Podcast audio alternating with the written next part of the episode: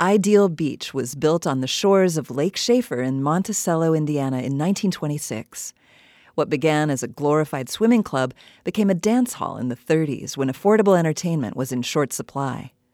The resort became a destination for big bands crisscrossing the country and audiences in turn.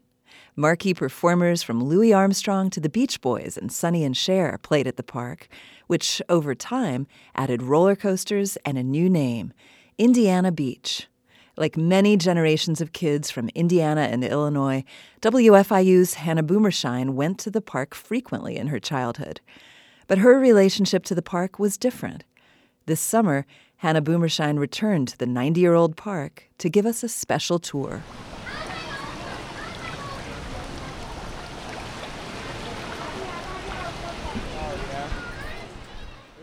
The water in front of me is full of gaping carp mouths. It is a sight so simultaneously curious and repulsive that it's its very own attraction here at Indiana Beach, an amusement park located in Monticello, Indiana, in the northwest part of the state. It's a Sunday, a sweltering 90 degrees. I'm accompanied by my grandmother Joy Bailey, grandfather Richard, and my friend Kyle. Yeah, back here, uh, this is where the ski show, and this was all open at one time. Um, all the docks were right here. It looks like they've added a few over here. But this is where the ski show will take off from and come around. And these were the original docks, I think, that you're looking at. From Memorial Day to Labor Day, Indiana Beach hosts nearly a million visitors. This park isn't Disneyland, or even Kings Island, maybe more like a Midway on steroids. But unlike a Midway, Indiana Beach doesn't come and go with the seasons. It's been here a long time. In fact, the 90 year old amusement park predates Disneyland by almost 30 years. Sitting on the Honey Creek side of Lake Shafer, Indiana Beach boasts roller coasters, water slides, boardwalk concessions, a ballroom, and an upscale restaurant. Guests may choose from a mix of attractions, from daily water ski shows to an award winning haunted house.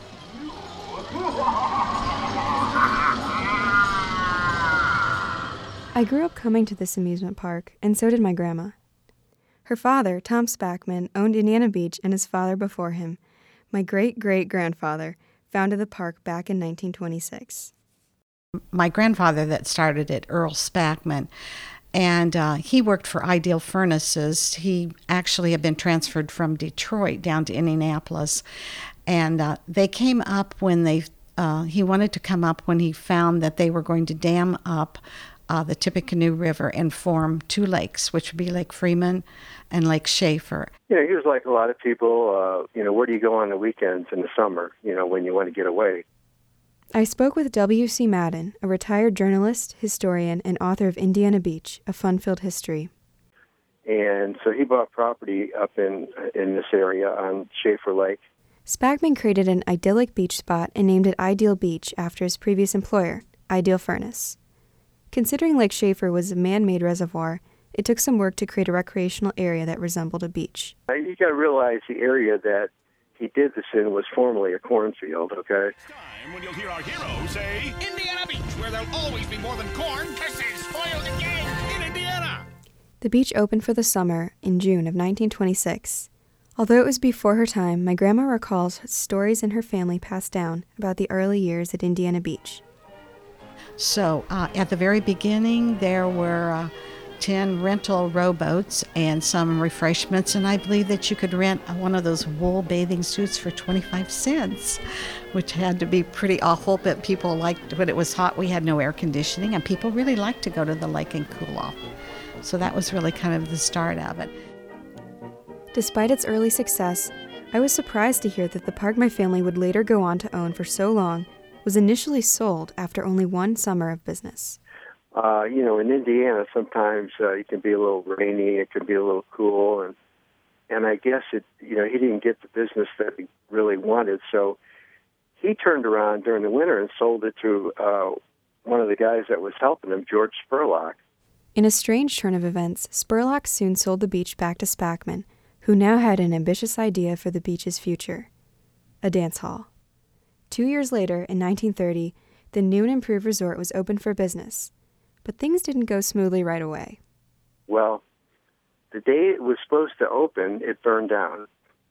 And it was just one of those freak accidents that, that happens sometimes. and uh, but Spackman was a determined type of man. Sure, it was 1930, and the nation was feeling the weight of the Great Depression. But that didn't stop Spackman from setting the goal of reopening the dance hall within a month of the fire. The grand reopening was set for July 4th. It was actually ready a week before that. And uh, so it, it, it took off. And I think that was the key that made uh, Indiana Beach uh, really viable and successful.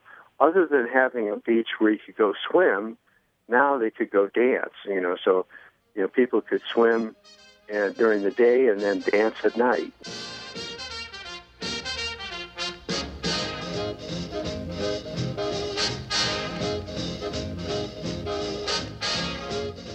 And my mother and father loved to dance.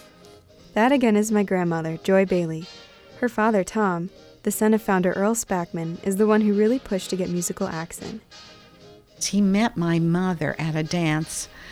Um, he was going to IU, and she was from Bedford, and there were a lot of dances around that area. And down at French Lick, they had you know the dances there. Uh, they danced there to the big bands too. Um, so. Um, I think that you know maybe his love of dancing is one of the reasons he, he wanted to bring some of these bands in. The big band era was in full swing, and the ballroom was a place to be. At night, the roof opened up for a view of the stars during music performances. What do you do during uh, during a depression? What can you afford? Well, uh, since he's only charging a quarter, and what a quarter back in those days were equal to about you know several dollars today uh, he wouldn't charge that much. In fact, he charged the ladies less, so they would come in, and then the men would be charged usually double um, the amount of what the ladies were charged.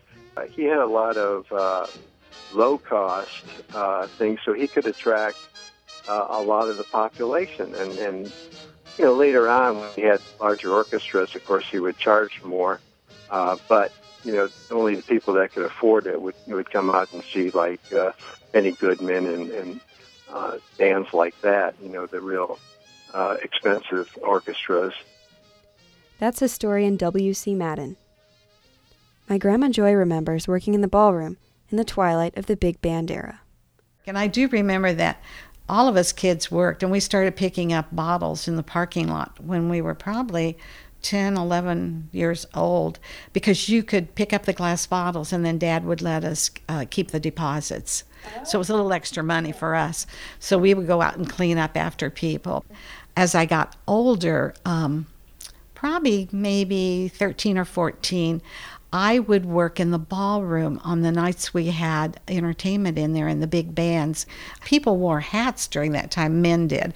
And so I would check them and give them a ticket, and then at the end of the evening, um, you know, give them their, their apparel back. Oh, I guess something I was wondering was was working there like something that you wanted to do, or did it feel like this is just what you do as your family, like an obligation? You know, I think growing up in amusement park, now that I reflect back on it, is was probably really very special. But there were times that we didn't think it was very special because somebody didn't come in for work. You got that job, you know, that Dad would call up, and you thought, "Oh no, I just came from the ski show. My hair is wet. Now I got to get myself put together and get back down there because someone didn't show up." Um, but I, I think we generally liked it because lots of times we moved around. I never uh, ran rides in Kittyland. You could start doing that when you were 14. But I usually worked in the restaurants and uh, the soda fountains and that type of thing, and then the ski show. So, uh, but we all did work, and and of course I worked in the hat check, you know, in the ballroom, and that was great seeing the bands and everything. I can't think that there was ever a time that I didn't like what I was doing. Um, I, there were times that I wish I could have been out there riding the rides and enjoying myself like the people because my friends would come and do that and I would be working. So that would probably be a downfall. But I, I met a lot of really nice people, um, other skiers from all over and uh, Indiana and other places uh, out of state. And then um, a lot of other college kids that came to work at the park. So that was really nice. By this time, Ideal Beach had been changing into a full fledged amusement park and had acquired a new name along the way. Uh, the beach really became successful with the dancing until Earl became uh, of course, older, and uh, in 1945, he decided to turn the, the management of uh, Ideal Beach over to his son, Tom Spackman. And Tom had worked there since he was like 13. He had his first job at Indiana Beach was working in the concession, so uh, he knew what he was doing. And uh, so Tom took over and in 45. Well, the war ended in 45, so you know, in '46 things got got better, uh, except for Earl. He had a heart attack in well, it was Montreal, Canada, and and he passed away. So then it became uh, Tom Spackman's uh, beach as far as uh, managing it and everything. Ideal Beach was renamed Indiana Beach in 1952. It's kind of a marketing thing, you know, a, a name, of course. And so he, he they renamed it uh, Indiana Beach, and 1952 season was the first year for Indiana Beach. It took a while, of course, for the name to catch on because everybody was used to going to Ideal Beach. After having brought in some smaller rides in the 50s and 60s, Spackman continued to look for new ways to draw crowds into the beach. Uh, Spackman had Tom Spackman had the idea of well, you know, he took a look at what was going on around the uh, around the United States and he decided that why don't we bring in roller coasters? The first roller coaster, the Galaxy, arrived in 1971. Tom Spackman continued to bring in wilder and wilder rides as time went on. Today, there are six roller coasters and many more rides and attractions. As it turns out, my great grandfather didn't just get his thrills vicariously.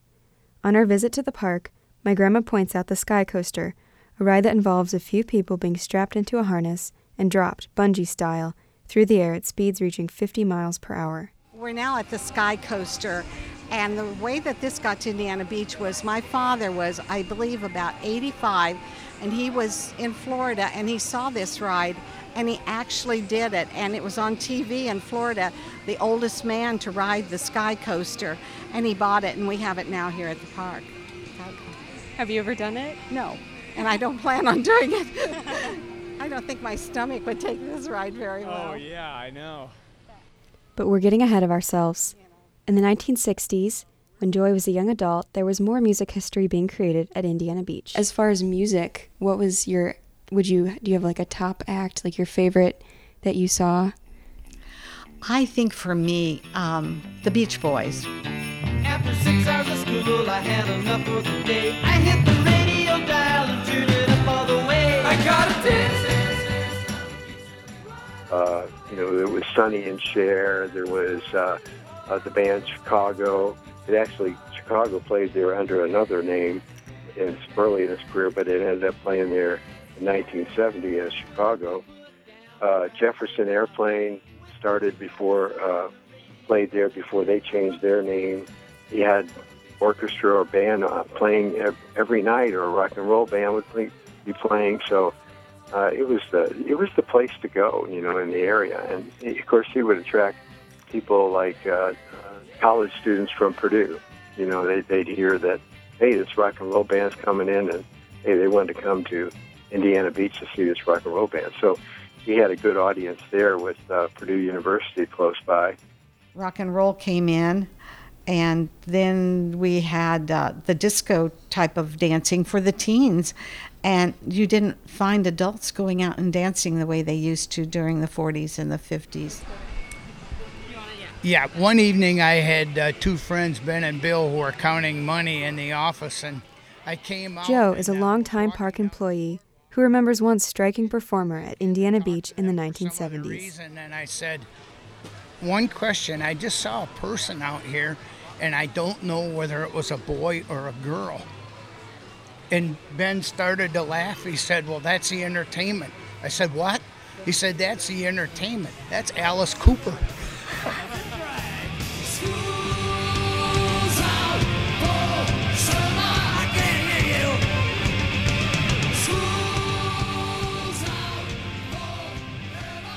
Indiana Beach was an ideal location for music acts touring the country. So a lot of the things we booked in actually booked from Indianapolis to here, maybe to Rochester, and then on to the Aragon in Chicago. So I think that was we were on kind of the route, so that really helped us out in booking. That again is my grandma Joy Bailey, whose father, Tom Spackman, ran Indiana Beach from the 40s until the turn of the 21st century. I was curious as to whether my grandma was aware how popular the various music acts were when she saw them perform at Indiana Beach.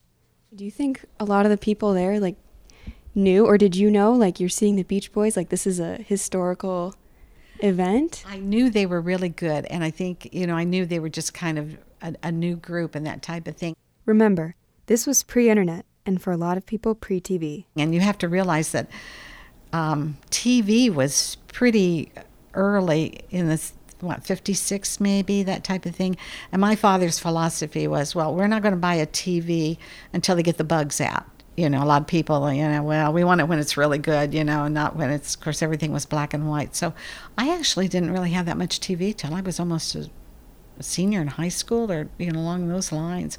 And of course he didn't think you should watch tv anyway so you know so i wasn't aware other you know of a lot of the groups and when they were coming up but i do remember listening to radio. Uh, my favorite radio station was out of chicago.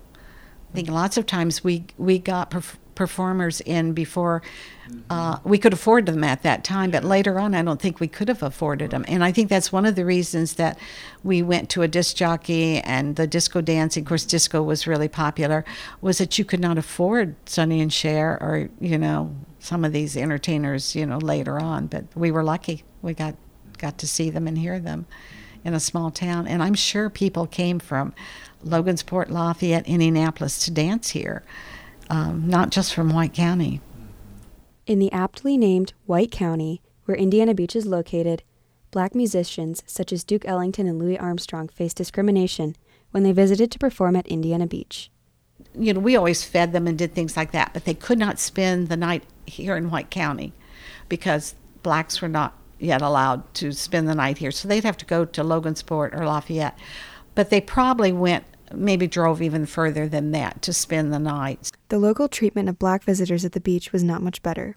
You know, and and then when people, you know, from the Chicago area came down here, and blacks would be swimming, white people would actually get out of the water. Of course, you know, that all changed as time went on. But I, I did see that as growing up as a child because we welcomed everybody to the park. So it didn't make any difference. I was really glad to hear that the park was a welcoming place in an era when segregation was condoned. Beyond race issues, I was curious about my great grandfather's mission for the park, at a time before the standard amusement park model existed. After all, when Disneyland opened in 1955, Indiana Beach had been in operation for three decades. While it's been established that Disney looked to small family owned parks around the country for its inspiration, those parks in turn took their cues from Disneyland once it was founded. You know, I think he was a really big fan of Disney and really respected what he did.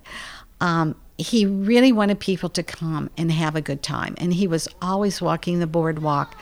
And he would, people didn't know who he was, but he would stop and talk to people and sit down with them while they were eating and that type of thing and ask them how things were going. You know, is there anything he could do for them? So I think he really genuinely wanted people when they were on vacation to have a great time and enjoy themselves and to feel safe. And being a small park, you could actually probably sit down and have a Coke or a milkshake or something and let your children go ride rides for 30 minutes or an hour and have them come back to you because it was very safe. And lots of times you could almost see where they were. So, um, yeah, I think his, his mission was to entertain people and for them to enjoy themselves.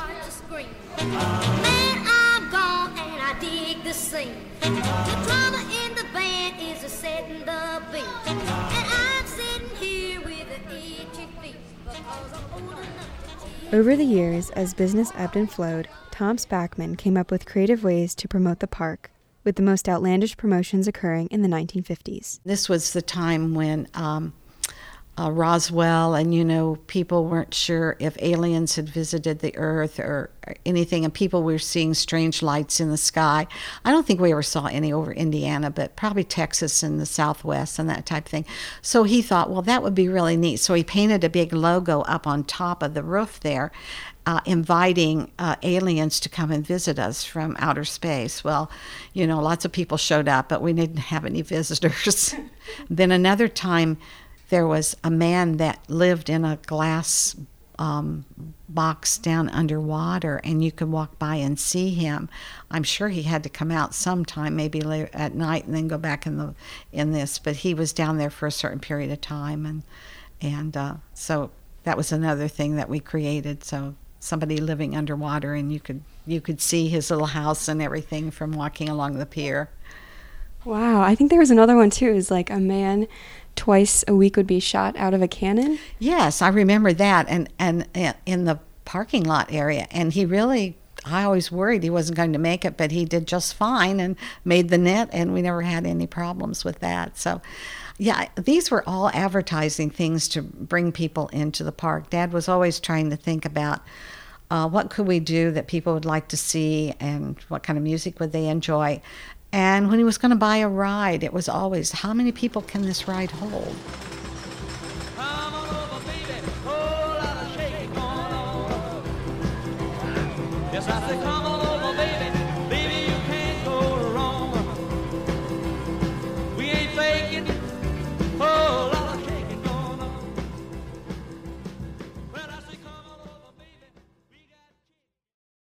The early 2000s, they I think it was around 2001 that he that they decided they would try to sell the park. How did you feel when the park was sold?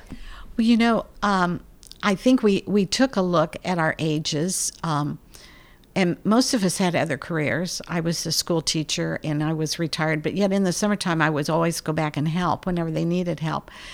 And my father was in his 90s. Um, in fact, he lived to be 100 plus. Uh, and so we thought maybe it's time to begin to look for uh, someone to purchase the park. Um, the people that purchased the park later, we weren't as happy with them as maybe we were when we first sold the park because we didn't feel that they were really thinking about it being a small family park and they were thinking more like it should be run like Great America or Six Flags.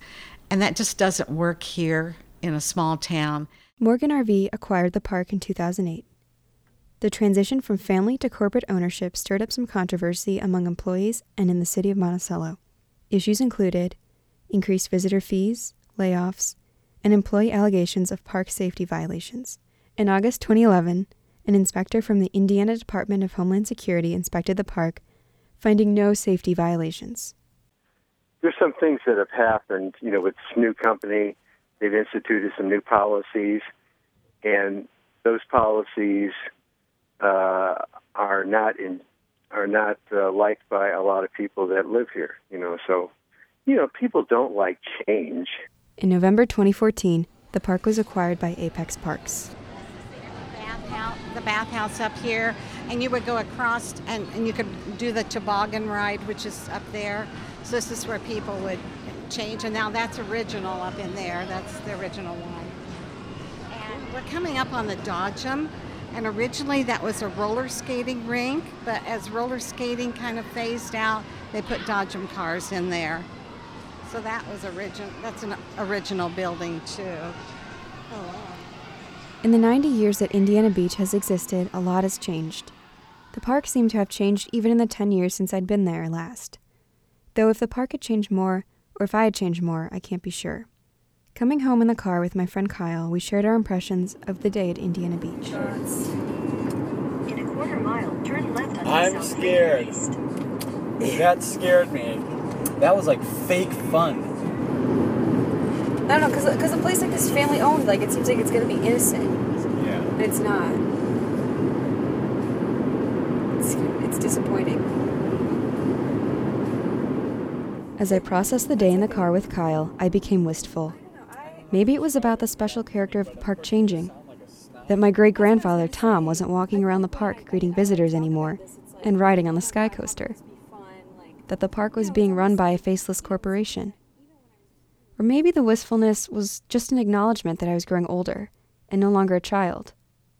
But there were moments, as the day wore on, looking at the lake, when I could imagine the couples dancing in the ballroom strung with colored lights, and I realized that even though the physical place had changed, it remained a jumping off point for the imagination. For Cafe Indiana, I'm Hannah Boomershine.